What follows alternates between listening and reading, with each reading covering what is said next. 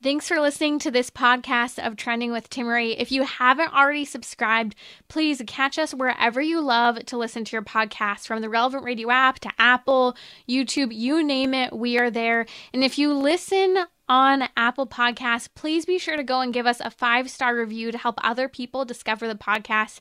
Anything you share in terms of episodes, whether it's texting it to a friend, posting on social media, helps to build up the kingdom for God, to help confront the challenging issues we face as a culture, but with joy, with hope, and with an eternal perspective where our faith collides with everyday life, bringing eternal principles to help us live our life joyfully. So, what's trending? Bridging your Catholic faith with your everyday life. You're listening to Trending with Timmerie on Relevant Radio.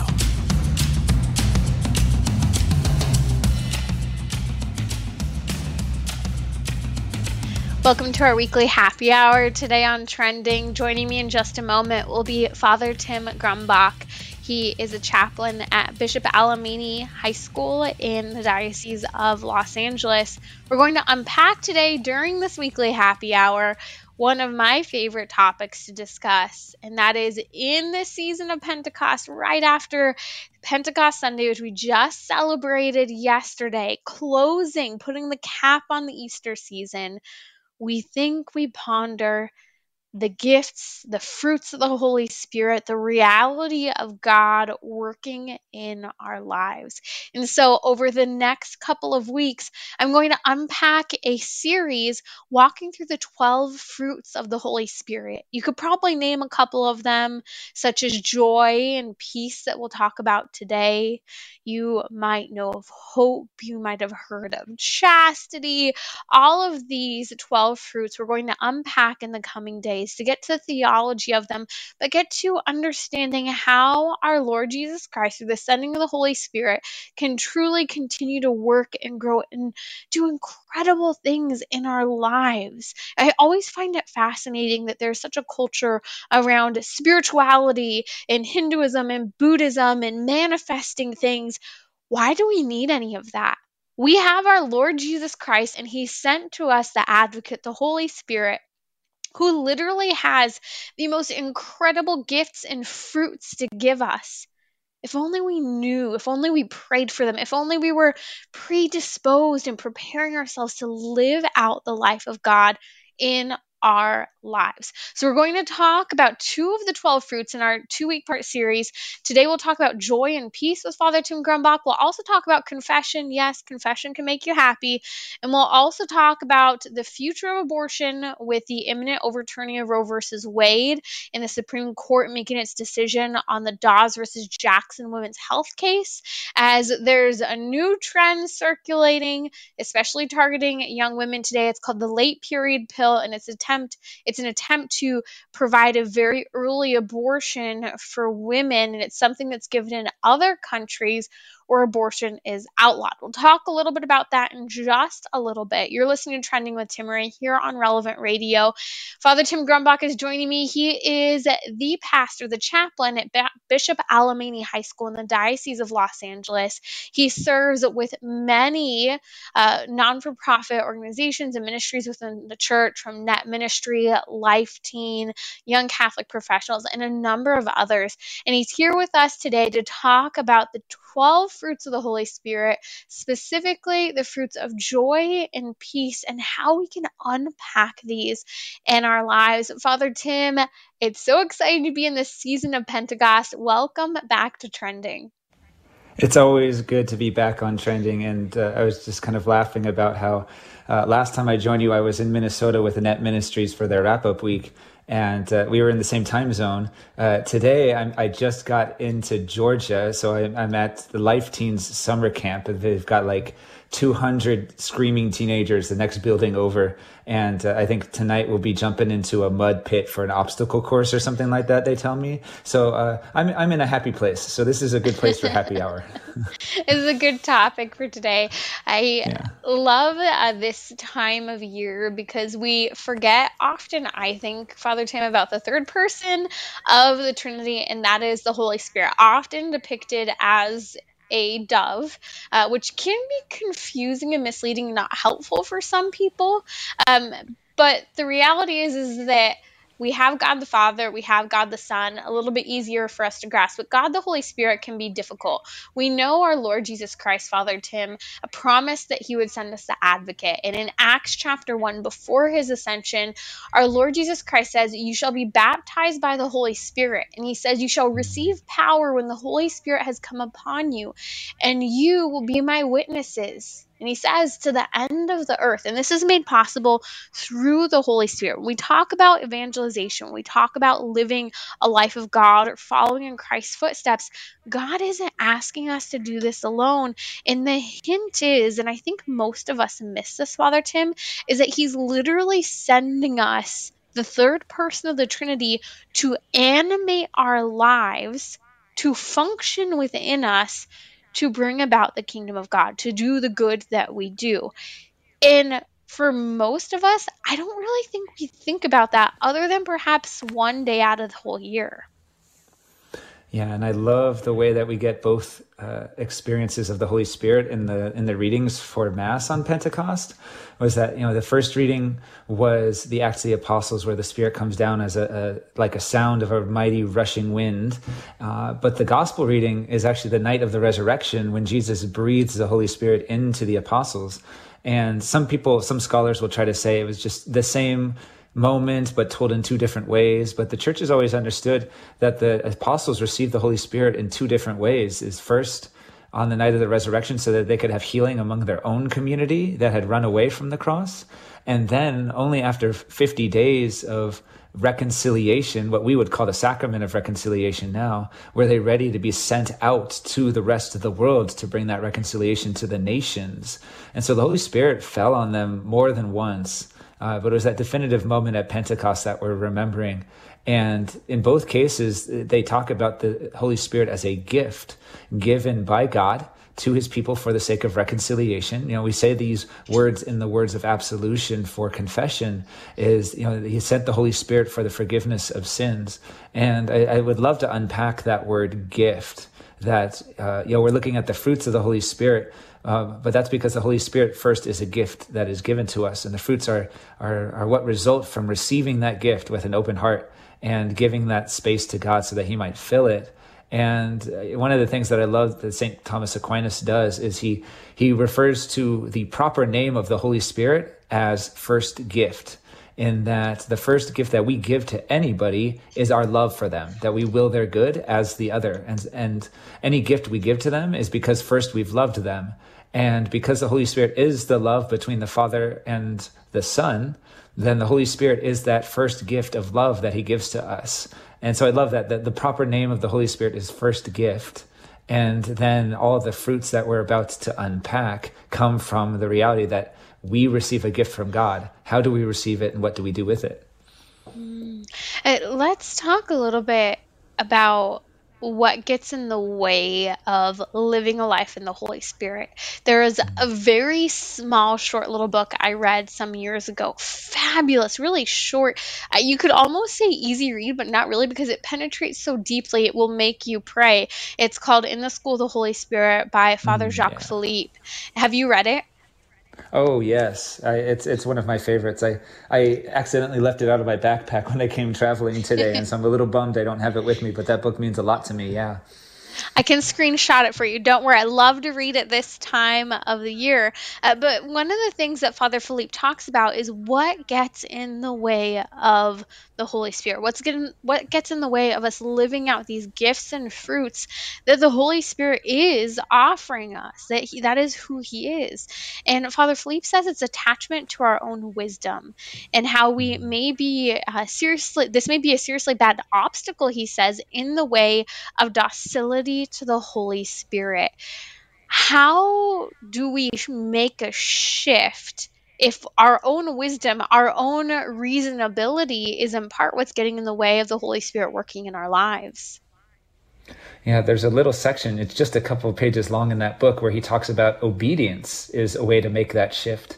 And he recognizes, yes, we, we must be obedient to the people that God has legitimately put into our lives. Because if we can't be obedient to our superiors who have a legitimate authority over us, how can we dream of being obedient to the Holy Spirit? And then even inviting us to be obedient to the most difficult moments in our lives as something at the very least permitted by God, not in this kind of fatalistic passivity where it's like, well, I guess that happened. There's nothing I can do about it. Right? We must fight injustice, but we also receive, even in the midst of our best attempt at, at faithfulness, we receive these sufferings as a part of God's at least permissive will and he says in very strong words, but you know, gentle and challenging, encouraging words, that uh, a lack of obedience is the greatest obstacle to our sainthood. And uh, I'm actually thinking about a, another beautiful little book uh, coming from a different kind of tradition. Um, it's called Hind's Feet on High Places. I finally finished reading it. I have been recommended it. Uh, uh, the author is Hannah Hurnard, and it's complete allegory. And so the characters all have funny names, like Much Afraid is the main character, and her family's trying to marry her off to Craven Fear. And she goes on this journey led by the chief shepherd, who's obviously Jesus. And Jesus gives, you know, the chief shepherd gives to her two companions for her difficult journey to the high places. Uh, he gives her suffering and sorrow. And, you know, she's so afraid of these new companions that she starts talking to pride and pride convinces her that mm. these gifts, these uh, companions are not the right ones. Even though the chief shepherd said, Do you trust me that the ones that I give you are the ones that will draw you to the highest places? And she's like, because she's talked to pride, she starts thinking, I should have joy and peace. They should be my only companions on this journey. And, you know, a little spoiler alert by the end of the story, sorrow and suffering become joy and peace. And it's so deep the way that that story told. And so that's I, I so perfect. I just finished reading that book. And then uh, here we are talking about these two uh, fruits of the Holy Spirit of joy and peace and their relationship to sorrow and suffering in the Christian life. Mm. And this is a reality. I think something you just said in sharing that story uh, is that if we allow ourselves to be bombarded by the noise and the images internally and externally, it will be very hard to hear or even follow the promptings of the Holy Spirit and those good fruits that He has to offer and enact in our lives. So, with that, Father Tim, let's unpack these first two fruits of the Holy Spirit in our series on the Holy Spirit, walking through the 12 gifts. I hope by the end you can memorize what all 12 of them are, but today we'll give you two that is joy and peace.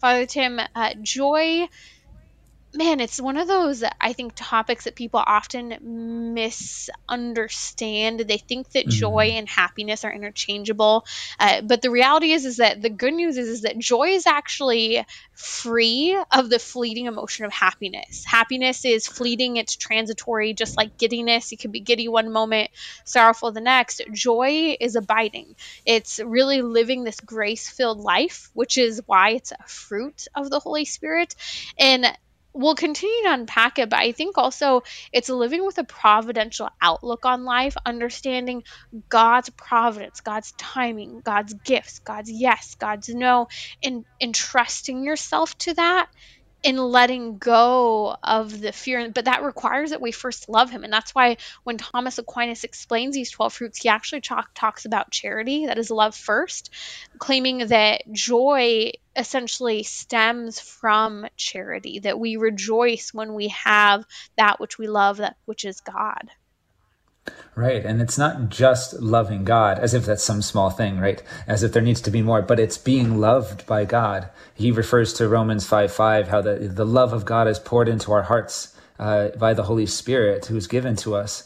And, and he says it's a necessary result uh, that love leads to joy because and I, I, love this that the every lover rejoices at being united to the beloved. And so when we receive charity that is the holy spirit itself joy comes with that. And and again going back to Hind's Feet on high places and sorrow and suffering being transformed into joy and peace is that it's so much deeper than our emotions. And th- this is something i've been wrestling with in prayer the last uh, week or so is this idea that letting ourselves love be, being loved by god is difficult because sometimes we convince ourselves that you know i'm only being loved by god when i feel it. Like when i mm. when i wreck my heart up so that i like oh i feel you loving me god. When being loved by god is so much more than feeling loved by god. And so joy comes from that deeper place that you know involves emotions sometimes. Sometimes emotions are on the surface of joy But joy is such a deeper experience that even in the midst of suffering and sorrow, when we are loving in that place, that the necessary result of that love Uh, of charity is joy thomas aquinas says. And i'm so glad that you brought that up. That's that's quickly becoming one of my favorite moments in his writings is that that idea that joy comes from charity and then peace comes from joy and so let's let's look into that a little bit mm, yes but before we do i can't help but father tim keep thinking of the eucharist when i think mm. of this mm. connection between charity and joy it's interesting because i was reading the uh, catechism from the council of trent and i kept looking up the word joy and it's so funny because the only places where it talked about joy was in relation to the Eucharist. And when I was reading Thomas mm. Aquinas, understanding that, well, joy comes from charity, well, the greatest love of God we could have is really in many ways here on earth for Eucharistic. That's Eucharistic joy. If you want to grow in joy, receive and delight in our Lord Jesus Christ, truly present body, blood, soul, and divinity in the Eucharist. And resting and delighting in God, our soul's desire. And I think that that's where the tie into peace kind of comes as well, Father Tim, because as you mentioned, mm-hmm. peace, that second um, that we'll discuss today, that second fruit of the Holy Spirit flows from joy. You need, as St. Thomas Aquinas says, I think you just mentioned it, the perfection of joy is peace. And he breaks down two different types of peace that occur and are necessary for this joy. He says essentially that external things aren't disturbing you from your enjoyment in God. So that's one way that peace is helpful. And the other, so basically that means there are no stumbling blocks getting in the way. You're at peace. So you're able to rejoice. Uh, and then the second second is your desire rest on that one object that is God. So your desire for other, for other things aren't there. You're just focused on God. And so that peace is possible in joy, allowing joy to occur. Yeah.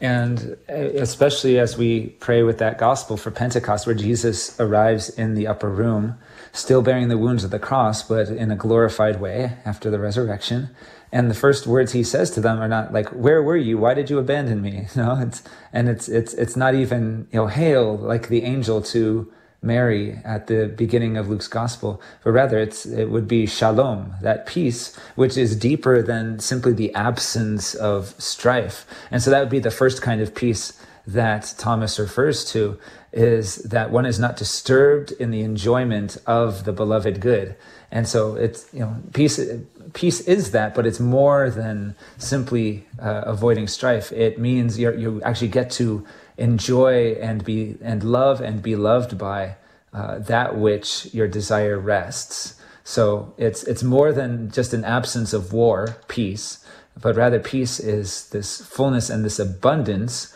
of the joy that flows out of charity, which we experience most clearly in the Eucharist. And so I, I love the way that you know, he has set this question up of, you know, whether or not the, the 12 fruits of the Holy Spirit uh, are properly enumerated. He, he asks the question if they, uh, if, if 12 is a proper and fitting number. And it's, it's Thomas's beautiful way of writing where he can show how each one flows out of the other and that indeed 12 fruits of the Holy Spirit, uh, that's the way that God meant for it to be. And that's the way that we've received it is I look kind of transitioning Father Tim into peace because, as you said, they all flow one from the other.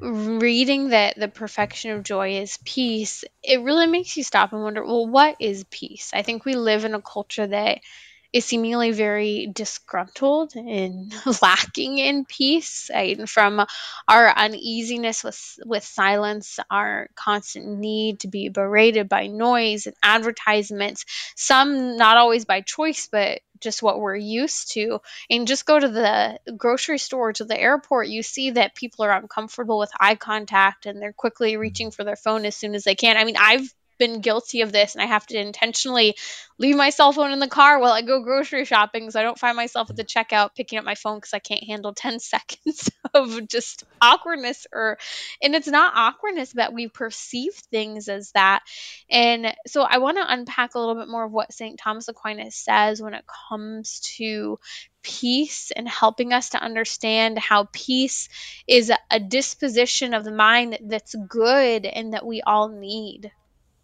Yeah, you're so right about looking out at our culture and in our, into our own hearts of the way that not only do we not have peace, but we find ways to uh, cover that up and to distract ourselves. I mean, I was just at you know an LAX last night, and I would sit down at a table waiting for my flight, and you know, there's a couple sitting at the table next to me. Now, you know, not to judge their hearts or anything like that, but they were literally both looking at their phones the whole time they were sitting there. Like, I don't think they made eye contact until it was time for them to get up and go to their flight. it's like they were clearly together. And, and so just kind of, you know, I, I was just sitting there, like just sitting at the table, like when I go places like that, I, I do my best purposely not to pull my phone out, you know, and, you know, you know, kind of people watch a little bit, but just kind of try to sit there in peace without the distractions that everyone else is taking on. Yes. And so I think, uh, you know, there's a severe lack of peace, not just when we look at, uh, you know, war in the world right now, but uh, in our own hearts and the ways that we're just, where we are in a place of just tremendous opportunity for encounter and evangelization at the airport and on planes. And uh, you know, I as soon, whenever I walk into the plane, I kind of uh, make a little sign of the cross, little blessing on the outside of the plane. Um, you know, kind of a little bit like keep us safe, but also just like making that bold prayer of like if there's someone that wants to talk about you, Jesus, like point me in their direction. But I'm finding less and less because of the distractions people have. Uh, less and less people want to talk at airports. And you know, I'm not entirely against that. I kind of like having my space in a place like that or on a plane. I very rarely have anybody that wants to talk about religion and faith and the church and Jesus when I'm, you know, on the plane. And I fly in my cassock, and so I'm very clearly a priest walking around the airport. But especially with the the pandemic, I think fewer and fewer people yes. are wanting to interact with one another and we find our distractions and there is a lack of peace coming from that because i'm sure thomas would say the same is that you know peace is not a thing that happens in isolation. You know again peace is not an absence of war. Peace is not the absence of the presence of your enemies. True peace the shalom that jesus brings to his apostles the night he rises from the dead means that you love your enemies not that you have none so mm-hmm. It's interesting you mentioned that. I know it's a bit of a side ta- tangent, but that piece that many people I think are struggling with, we ourselves are. I noticed that too. I used to always you know, make sure I wasn't on my phone too much, that I you know never walk around with headphones in, that I say hello to the people that get on the airplane with me. I would have the most incredible conversations, and most of them turned to God. I mean, I sat there one time reading the Bible side by side with someone and giving this woman a mm. Bible that I had no idea why I was inspired to buy a Bible when I was at a Catholic bookshop. I'm like, Lord, I have a bunch of Bibles. I'm traveling cross country. Why do I need this? And then lo and behold, here I am on the airplane with it. Uh, it, was incredible, but I have noticed the same thing um, since COVID. And I also thought maybe it's because I'm traveling with a baby now too, which could be both between the mask thing and the kid. You know, they might not be as interested in engaging, but it it's interesting to see that lack of comfort and peace people have in just engaging with others, or that they think by not engaging with other people, they are more at peace or more comfortable. Uh, but let's unpack peace a little bit more because I think that understanding when Thomas Aquinas says that peace is a good disposition of the mind, uh, he mentions two things in the Summa where he talks about it means not being disturbed when evil threatens. So essentially, that's related to patience. You know, when when evil is possibly imminent, um, that we're not disturbed by it. Uh, we have peace. We're standing solid in God, but also he says we have this disposition of the mind by not being disturbed when good things are also delayed to us.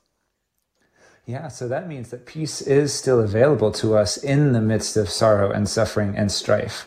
So again, going back, it, you know, peace is not just the absence of strife and the absence of war, but it's something that can happen within us and within our communities, even in the midst of sorrow and suffering, even when evil is threatening.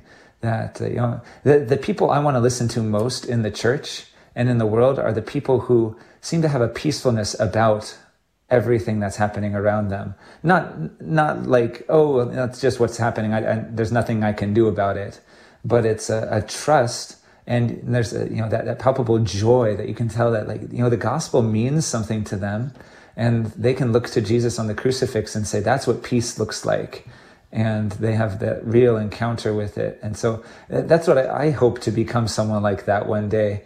That in, you know certain, a certain calmness and peacefulness in the midst of a war that's raging around us. And I think that's the kind of peace that Jesus is offering us because the world can't offer us that kind of peace. That's Father Tim Grumbach here on Trending with Timmerie. And I kind of final thought on the fruit of peace. Peace requires trust. It helps us against anger, jealousy, fear, anxiety, and any number of things we might be struggling with. And so this is the kickoff of our series on the 12 fruits of the Holy Spirit. Tomorrow, charity and more. I'll be back with Father Tim Grumbach to dive into the sacrament of confession during our weekly happy hour today.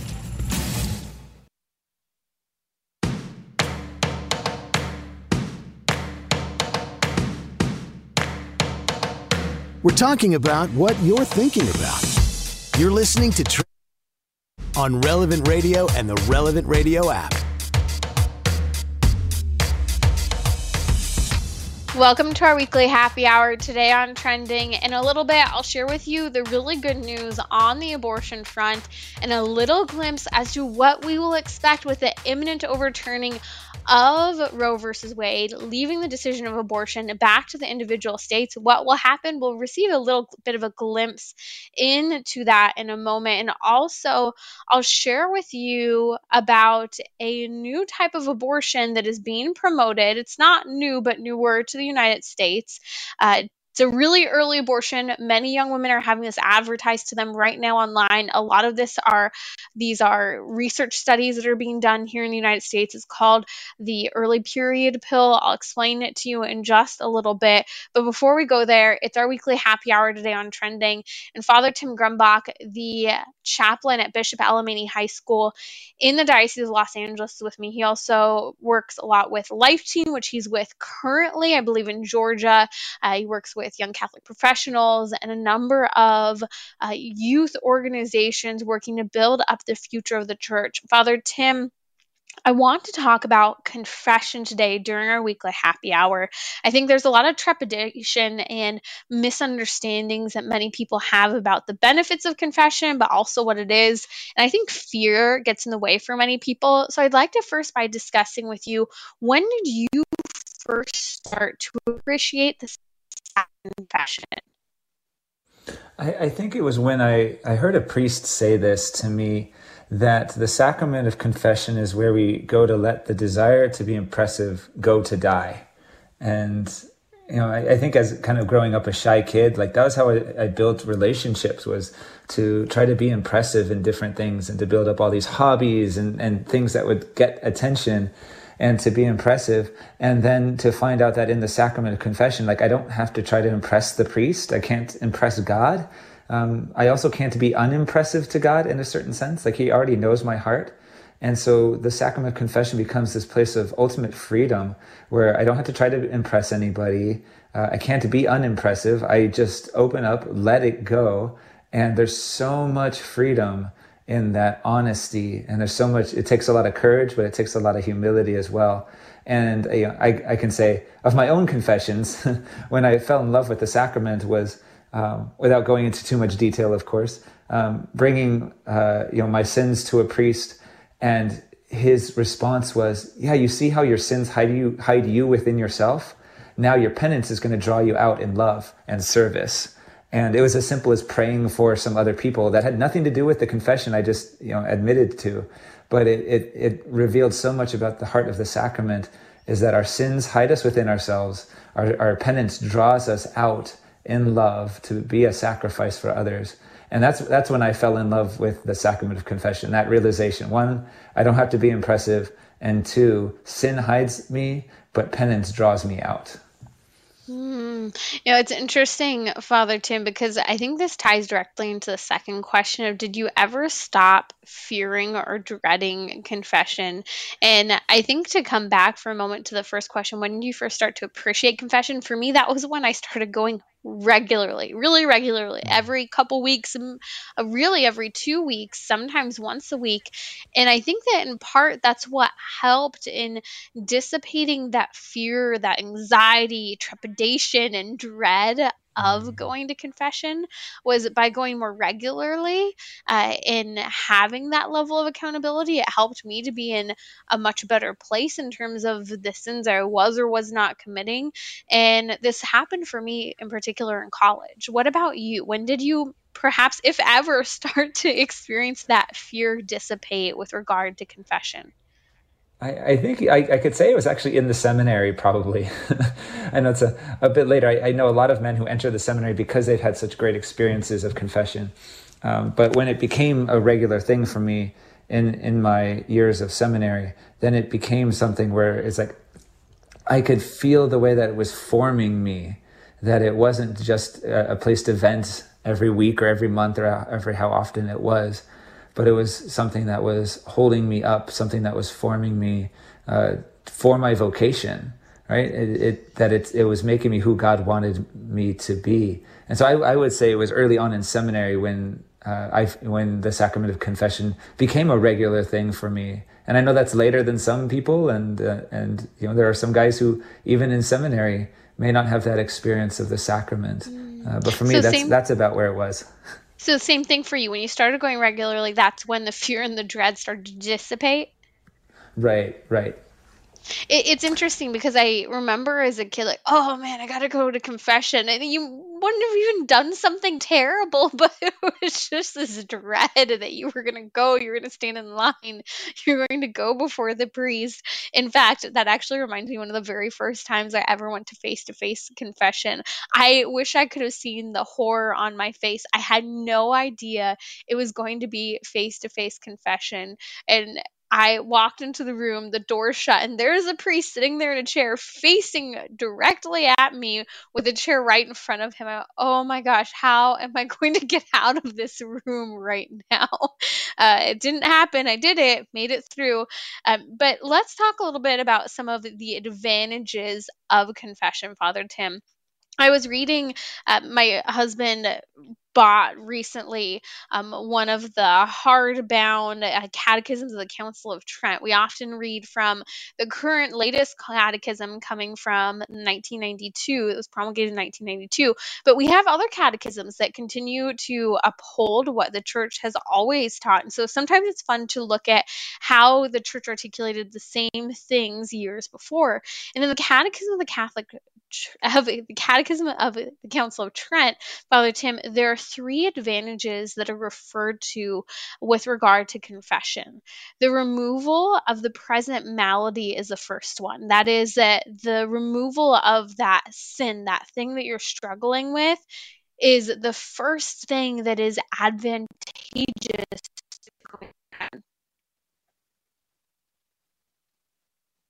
that it, it, expands beyond that as well is that yes the the sacrament of confession is to heal us in that moment. And I, I, think that goes back like i was saying about how the sacrament of confession was given in john chapter 20 when jesus comes to the apostles the night he rose from the dead gives them the holy spirit for the forgiveness of sins. You know those words are right in the words of absolution for the sacrament of confession uh, and how the community needed that at that moment. They needed healing. Like you know, Thomas wasn't even there that time that night. um, they they needed healing, and so you know, before anything else, Jesus knew that his apostles needed a healing and reconciliation amongst themselves because of the sins that they were committing and the fear that was on their hearts at the moment to strengthen them. Um, and only then would they be able to go out and uh, be sustained by the sacrament, be sustained by that forgiveness. So I, I like that that's the, the first. I also like to say, you know, we, we have this expectation of perfection that maybe we place on ourselves. Like Jesus says, be perfect as your heavenly father is perfect. But if he expected that perfection of us right now, would he have given us the sacrament, which removes the present malady? You know, uh, Jesus knows better than we do what we're capable of and, and the fall that we're capable of, so that He gives us the sacrament of confession to deal with the sins that we have right now. The second advantage that the Catechism of the Council of Trent lists is heavenly efficacy in preparing the soul against an easy relapse. That is, that we have divine intervention that is efficaciously, effectively preparing our soul against what's very common. That is, when we do something wrong, we may not want to do it again, but we tend to easily fall back into that same thing. And so, what we understand is that that grace from the sacrament, Father Tim, is actually helping us from falling back into that sin uh, because that's the effectiveness of the sacrament. That's not just that, okay, I've gone and said, okay, sorry, Jesus, but His grace is working in us so that we don't again. Yeah, I like the image, especially since I'm here at summer camp for this week, of uh, high ropes. Of uh, the sacrament of confession can use be, be used like a safety net sometimes. Uh, you know, God is not against using it as a safety net, teaching us how to fall and how to fall into His arms through the sacrament. I would say that's like the removal of the present malady, you know, to save us in that moment. Uh, but I also like to think of you know the rope system of the the belay. You know, when, when, whenever we put on our harness and we put on our ropes, we have to make sure that the belay is in place as well, and that there's somebody at the bottom who's holding us up. And so part of the help we get while climbing is the belay, which is the rope that's that's holding us up and even lifting us up. And so we have, a, you know, you can imagine having a safety net below, but the sacrament of confession, God wants it to be more than a safety net, but something that holds us up. And that's one of the really important reasons to go regularly is so that we don't treat it merely as, oh, I've fallen, I need to be caught. Uh, but also, okay, I'm I'm in a dangerous place of temptation. If I go to the sacrament of confession, that can be a healthy place that will hold me up, sustain me with the grace of the sacrament to protect me from falling further than I would otherwise. The third advantage of confession, if you're just you're listening to Trending with Timmerie here on Relevant Radio, that's Father Tim Grumbach, the chaplain at Bishop Alemany High School in the Diocese of Los Angeles.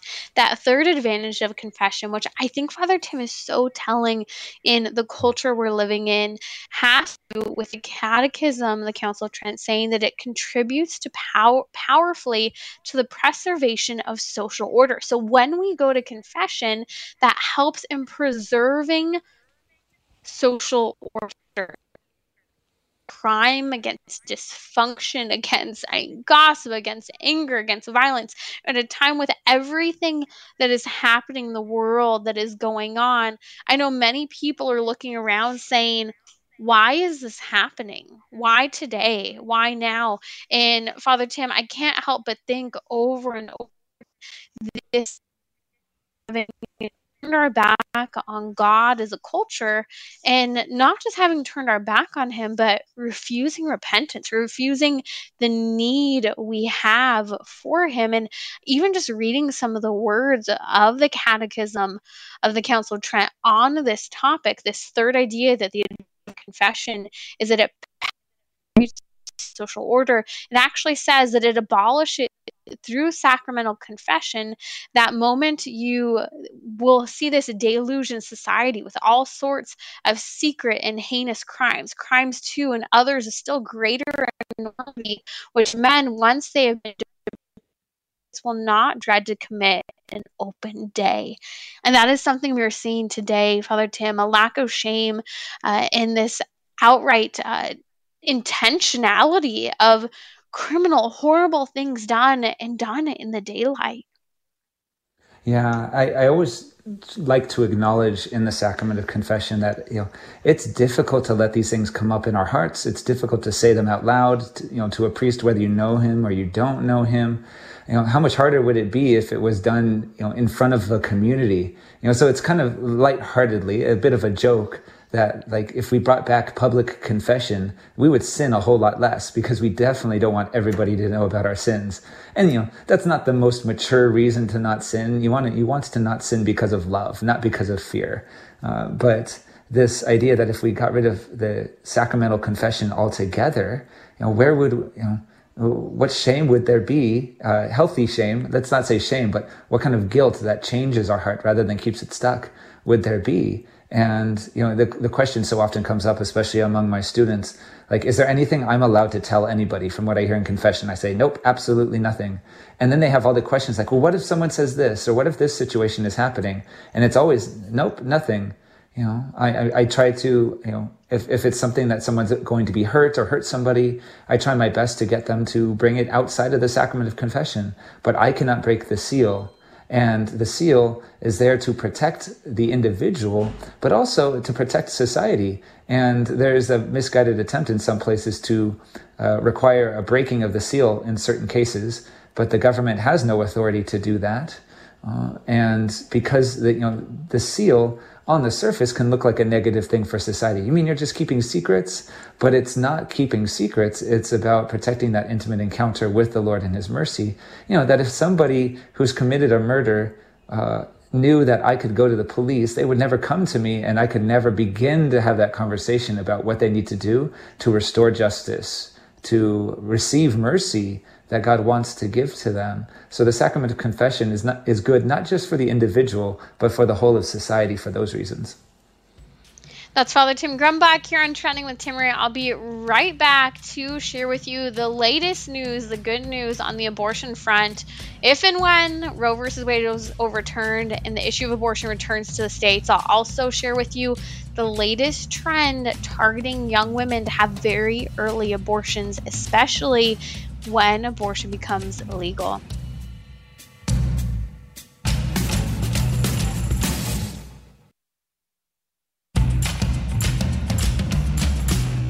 So, what's trending? Bridging your Catholic faith with your everyday life. You're listening to Trending with Timmerie on Relevant Radio and the Relevant Radio app.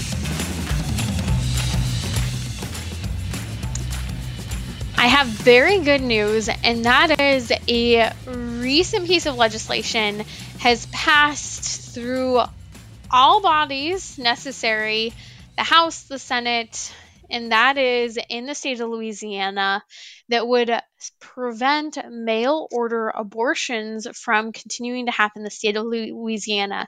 This past week, the Louisiana Senate voted 31 to 1 major pro life victory to prevent mail order abortions from continuing to be, happen in the state of Louisiana.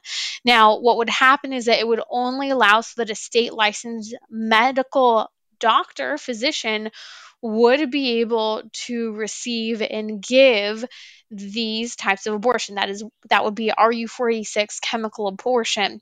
No one else could deliver dispense or distribute it. This is a big deal because basically what we're seeing with these mail order abortions that have become very common over the last couple years, especially with the abortion pill RU486 being deregulated during COVID. President uh, Biden used COVID to deregulate abortion. And what he did with that is that he allowed, it's a kind of a long explanation, but he basically allowed it so that the regulations were decreased so that people could just have it shipped to them. There was no medical oversight. You didn't have to see or do a doctor in person or have a pregnancy test confirming that a woman is indeed pregnant. This is dangerous and highly unregulated. The abortion pill itself is already dangerous and it's often already prescribed to women beyond when it should be. They'll Planned Parenthood and the abortion movement will actually uh, fudge the dates of when a woman is due or how far along she is to try and push for a chemical abortion because it's much less expensive for them to push a chemical abortion than a surgical abortion. Now, the governor of Louisiana, Democrat Governor John Bel Edwards, has actually been known to sign into law a number of pro life laws. And so there's a lot of hope in the direction of Louisiana that we will indeed see this become law. And here's the good news because both Louisiana as well as back in March, South Dakota, where in South Dakota, Republican Governor Kristi Noem signed a bill banning telemedicine abortion in that state. Now, this is important because these laws that are banning abortion prior to viability, again, recognizing that's 22 weeks, aren't re- exactly allowed necessarily to go into effect. Now, Texas was different, and they respect the Texas abortion law banning abortion prior to viability has taken has been taken into effect and has been saving countless lives since September of last year, 2021.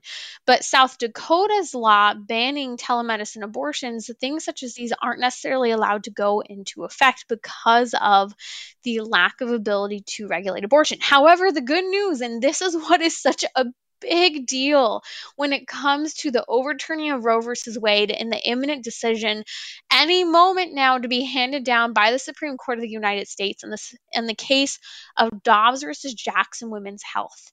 And here's the deal. When that decision is made, it is anticipated that it will overturn Roe versus Wade and return the issue of abortion back to the states. Meaning that if South Dakota, if Louisiana, if Ohio want to be abortion free states, if they want to be states that highly, highly regulate and try to protect women against a so called surgery and so called procedure that is actually very damaging for her emotionally, psychologically, and physically, well, they can. But right now, because of Roe versus Wade and the Supreme Court case of Planned Parenthood versus Casey in 1992, we are not able to pass very many regulations on abortion prior to 22 weeks. That is prior to viability. Again, Texas was an exception. We've talked about that before. But all of this comes back. This conversation is all circling around the topic of mail order abortions and RU486 abortions. Well, I want to share with you a new trend. Now, this is only being practiced in, I think, about five states right now. I'll name some of those. Yeah, California, Colorado, Massachusetts, Oregon, and Washington. You can access what is known as the period pill. Now, this is a very early abortion. Now, let me tell you to be clear, the pro abortion movement will try to tell you that this is not an abortion because it's an early abortion. And they try to claim that things such as Plan B, also known as the morning after pill, as well as contraception, that these things don't perform abortions because the American College of, of Gyne- Gynecologists and Obstetricians, they redefined for themselves when they say human life begins. And they claim it doesn't begin until implantation. That is when the baby implants in the uterus. But actually, hello, news track, we've known for hundreds of years that actually new human life begins when sperm and egg meet. And hello, that happens outside of the uterus in the fallopian tube. So they can do whatever they want for political gain, but they've used this for years to dupe women and the medical profession into trying to claim and believe that an early abortion isn't an abortion. That's just not true. It does end human life. Contraception can, Plan B can and does, and these are early abortions. Well, here's the deal women are being advertised to online. In fact, one woman just wrote to me the other day, Tina wrote to me saying that she is receiving advertisements on Facebook for the late period pill. Now, you can learn about this at periodpills.org if you want to see a little bit more, but it's essentially a very early abortion. The idea is, in part, that you just don't find out you're pregnant, and so you do something immediately and you can't be held culpable for having had an abortion. Now, why would that be relevant? Because this is actually used in other countries countries. The website itself says the late period pill is used in other countries where abortion is illegal, such as Bangladesh, as well as other places such as Cuba, where again abortion is illegal. So why wouldn't this be a thing? Because the idea is is too, if you don't know you're pregnant, you just push your period to happen early because that's what this pill does. It tries to induce the your period and it uses some of the same chemicals, the same drugs in the RU486 abortion pill that is comprised of misoprostol and mifepristone. It actually uses misoprostol to cause that early abortion and lead to the onset of a woman's period, therefore causing that baby to die. So what's happening is we're seeing five states are kind of our first test states California, Colorado, Massachusetts, Oregon, and Washington. In fact, UCSF, the University of California, San Francisco, is currently doing a study on the period pill because it is somewhat experimental, especially bringing it to the United States, of offering this pill, offering free abortions for $50 cash cards to women who are interested. You can access it via telehealth in those five states. And the idea that the website tries to push for the late period pill is there's no documented pregnancy. It takes care of the fear of being pregnant, so you can just take it even if you don't know. Uh, it's helpful, they argue, for instances where abortion is illegal, and it reduces the stigma of abortion. So you don't have to think you had an abortion because one, it's early, and two, you just might not know. This is a reality. We know misoprostol mifepristone, making up RU46 abortion pill currently, is very harmful for a woman's body. It can cause the onset of autoimmune disorders. It can cause so many health issues. What we'll have to discuss this more another day. But the reality is, is that whatever they try to substitute, that is a pro-abortion movement, whatever they try to substitute for the current abortion norms in the United States will not help women will not help take away the so called stigma of abortion. The stigma of abortion is there because abortion hurts women. It leaves a mother without a child and it leaves a baby dead. And we need to take care of telling the truth about bad medical experimental things occurring on women, especially out of the University of California, San Francisco, and that women deserve better than abortion. And the good news again, I stand by South Dakota and Louisiana are fighting back another two states who are trying to make it so that abortion is not a norm in their states. That mail order abortion does not occur and that there needs to be a better medical oversight if and when abortion occurs. And that's good news as we work toward ending abortion in this country.